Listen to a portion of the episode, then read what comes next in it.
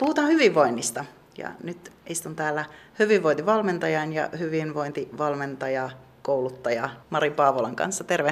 Moi. Mitä hyvinvointi merkitsee sulle ja mitä se sinulle on? Milloin Mari voi hyvin?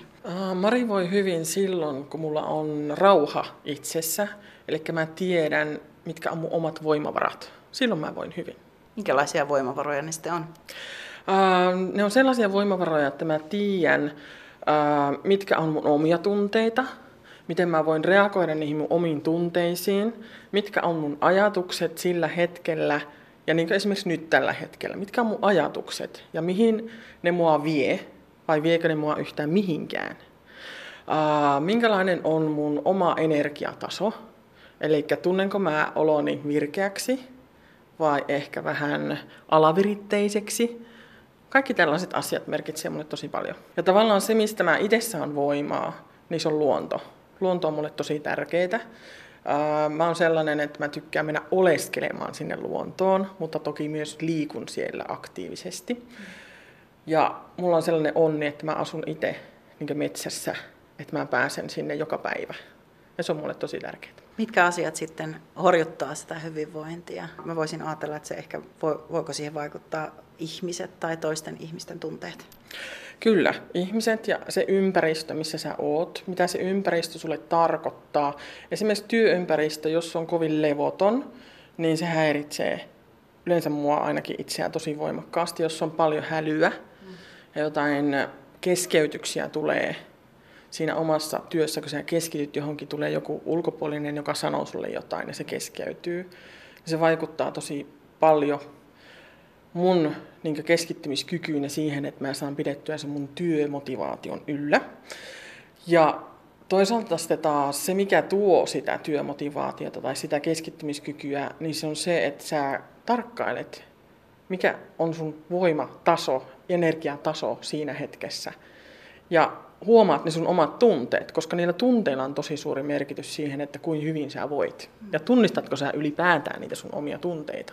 Tämä onkin mielenkiintoista. Itse ajattelin jotenkin, että nyt kun lähdetään hyvinvoinnista puhumaan, niin puhutaan jostakin peruskivistä, että uni, ravinto ja tuota, liikkuminen, että näistä lähdetään. Mutta sä heititkin Mari nyt kehiin sitten tunteet ja ajatukset, ja tämä ei olekaan ollenkaan semmoinen helppo juttu. Se on haastavaa. Ja tavallaan se, että meillä on monesti käytössä itsellämme tunteita, ihan muutamia vain.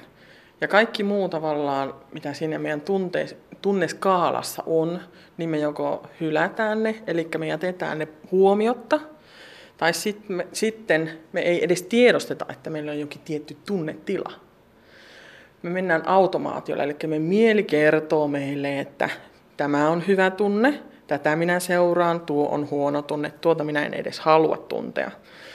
Ja sitten se, että ollaanko me tietoisia meidän kehossa liikkuvista tunteista, koska keho on se, mikä tuntee. Meidän mieli ei tunne. Eli se, että ollaanko me niin paikalla meidän kehossa, että me huomataan, mitä me tunnetaan. Että missä esimerkiksi ahdistus tuntuu. Se voi tuntua rintakehällä tai vatsalla.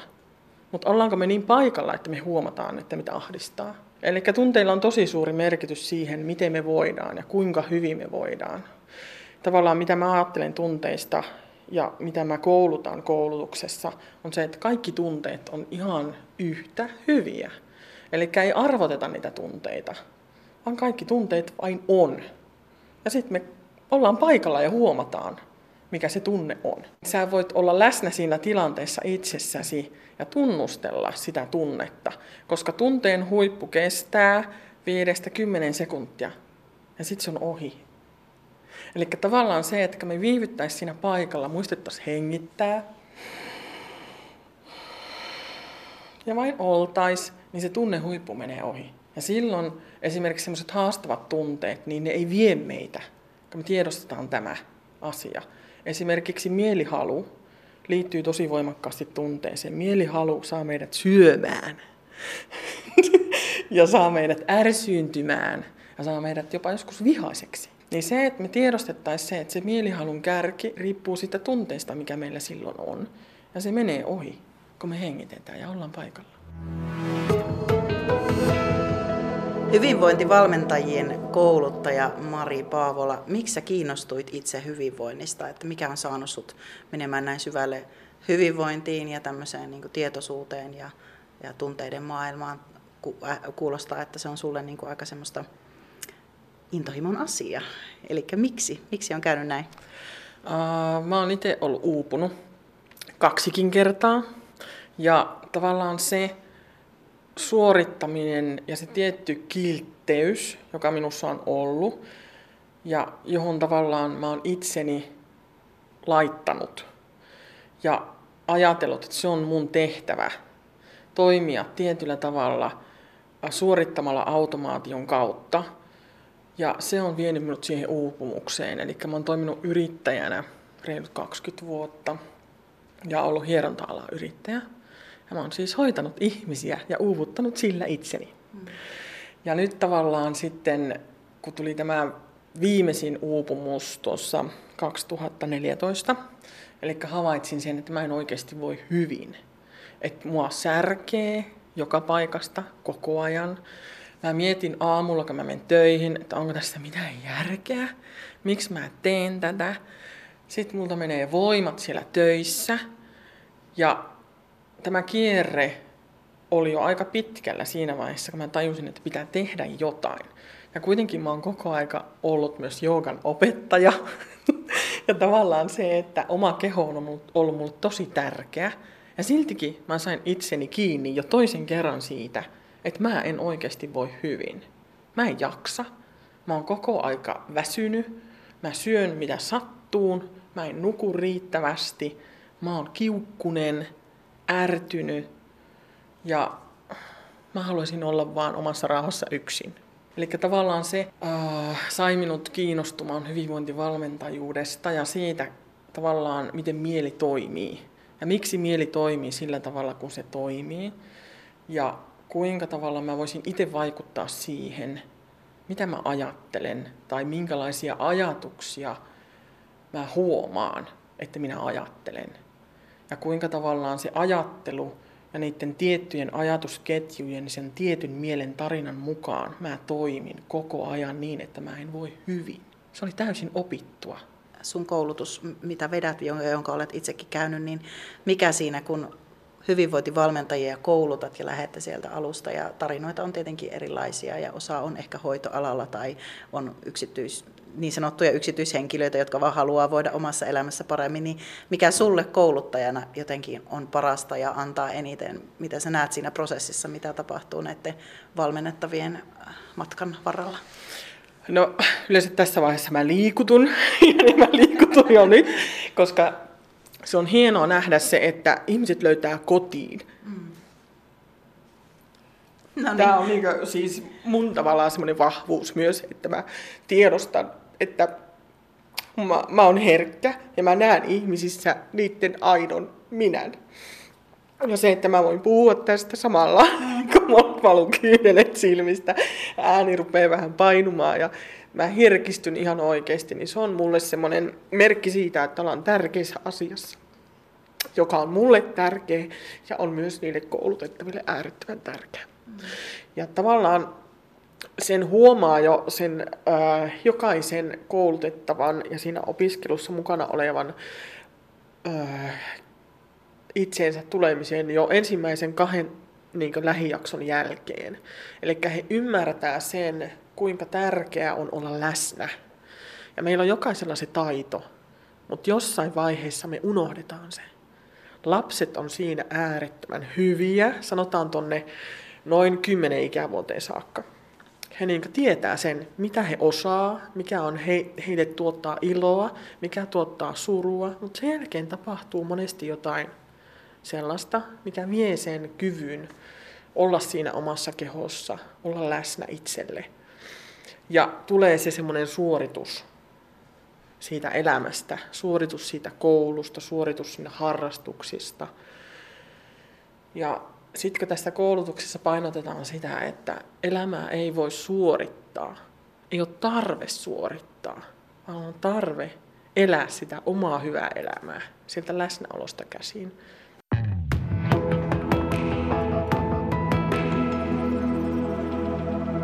Olemme tärkeän asian äärellä. Puhutaan hyvinvoinnista.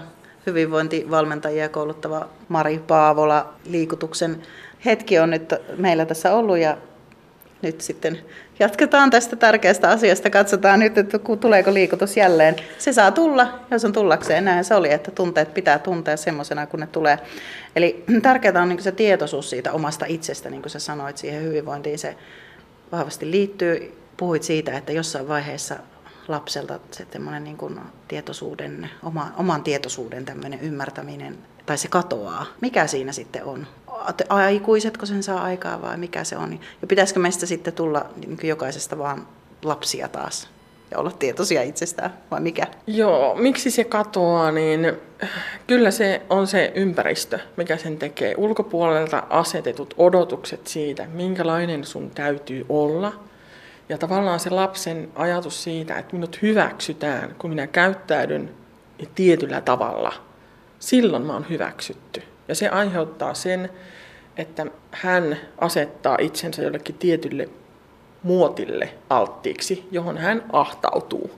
Ja me aikuiset tehdään sen ihan sama. Jos me vaihdetaan esimerkiksi työpaikkaa, meille tulee erilainen työtehtävä, me kuvitellaan, että meidän pitää asettaa itsemme johonkin tiettyyn muottiin, tunkea itsemme sinne, käyttäytyä tietyllä tavalla, puhua tietyllä tavalla, tehdä se työ tietyllä tavalla, jotta se työnantaja tai esimies hyväksyy sen, mitä sä teet. Koska onhan se tärkeää toki, että saa ulkopuolista hyväksyntää, mutta se, mikä on tärkeää meille jokaiselle, on se, että me hyväksytään itse se, mitä me tehdään ja millä tavalla me tehdään. Ja se on tietoisuustaitojen ydintä, että me hyväksytään, että mä oon tällainen, mä teen tämän tällä tavalla ja tämä riittää. Ei mun tarvitse tehdä enempää ja uuvuttaa itseäni, koska se, mitä mä teen, on riittävästi. Ja tämä ei tarkoita sitä, että me ruvetaan laiskoiksi tai sitä, että me ää, vähennetään työtaakkaa tai työn määrää, vaan se tarkoittaa sitä, että me huomataan, että missä me ollaan hyviä. Me panostetaan siihen, missä me ollaan hyviä.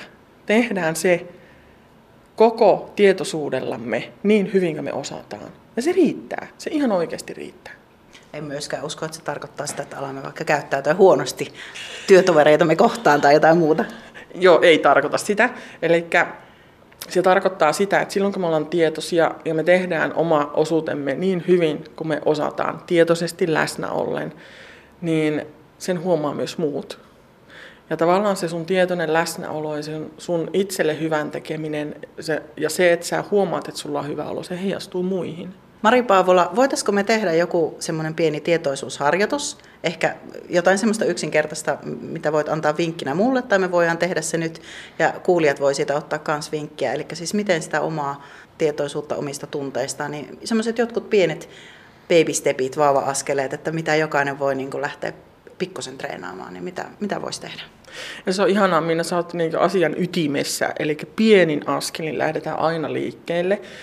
Ja tavallaan se, että siksi meidän hyvinvointi kasvaakin, kun me tehdään pieniä tekoja joka päivä. Et meidän mieli haluaa kiirehtiä, se haluaisi kaiken valmiiksi niin nyt heti, mulle kaikki tänne, että mä voin paremmin, mutta se, että me lähdetään sitä pienestä, ja se on hengittäminen. Se on mulle äärettömän tärkeää ja tavallaan sitä mä ohjaan tosi paljon. Okay. Että me hengitettäisiin mahdollisimman rauhallisesti ja syvään. Eli aletaanko hengittelemään? Aletetaan hengittää. Okay. Istun paremmin. Joo. Ja tavallaan hengittämisessä onkin tärkeää se, että sulla on niin kuin, sellainen rennon ryhdikäs istuma-asento tai seisoma-asento. Mm-hmm. Ja äh, jos haluaa, voi sulkea silmät, mutta ei ole välttämätöntä. Mm-hmm. Ja keskityt siihen omaan hengitykseen niin, että sä tunnet sen sun oman sisäänhengityksen, joka laskeutuu, kun sä hengität nenän kautta, niin aivan sun vatsan pohjaan saakka. Sä tunnet, että vatsa laajenee, kun sä hengität sisään. Ja sitten kun sä hengität ulos, niin se vatsa painuu kevyesti sisäänpäin. Ja tämä on äärettömän tärkeää, että sä tunnet sen ilman virtauksen siellä sieraimissa. Sä tunnet, että se virtaa siellä kurkun päässä. Ja se täyttää rintakehän, joka laajenee, ja sitten se laskeutuu sinne vatsaan, joka laajenee myös sisäänhengityksellä. Ja sitten vastaavasti, kun sä hengität ulos, niin sä tunnet, että vatsa painuu kevyesti sisään, rintakehä laskeutuu, ehkä vähän hartiatkin painuu alaspäin. Ja se ilma purkautuu kurkun päästä nenän kautta ulos. Ja tällainen harjoitus, jossa sä keskityt siihen, että sä hengität rauhallisesti nenän kautta sisään ja ulos, tuo sen levollisuuden, tuo sen pysähtymisen mahdollisuuden. Ja kun oikein hyvin on tässä hengityksessä mukana, huomaa myös, että rentoutuu ja mieli hiljenee. Eli ne ajatukset, jotka ehkä kiertää jossain vaiheessa siellä mielessä sitä omaa vilkasta rataansa, niin se rauhoittuu. Ja myös ne tunteet ja tuntemukset siellä kehossa rauhoittuu. Yleensä yhdestä, kun lasketaan eteenpäin viiteen, niin viisi rauhallista sisään- ja uloshengitystä peräkkäin – niin silloin on tietoinen läsnäolo jo paikalla. Tämä on äärimmäisen yksinkertainen harjoitus, jota voi kyllä tehdä ihan milloin vaan. Autolla ajaessa ei voi silmiä laittaa kiinni, ei. mutta voi silti hengittää kyllä syvää voi. autollakin ajaessa. Kyllä. Näin yksinkertaista se on?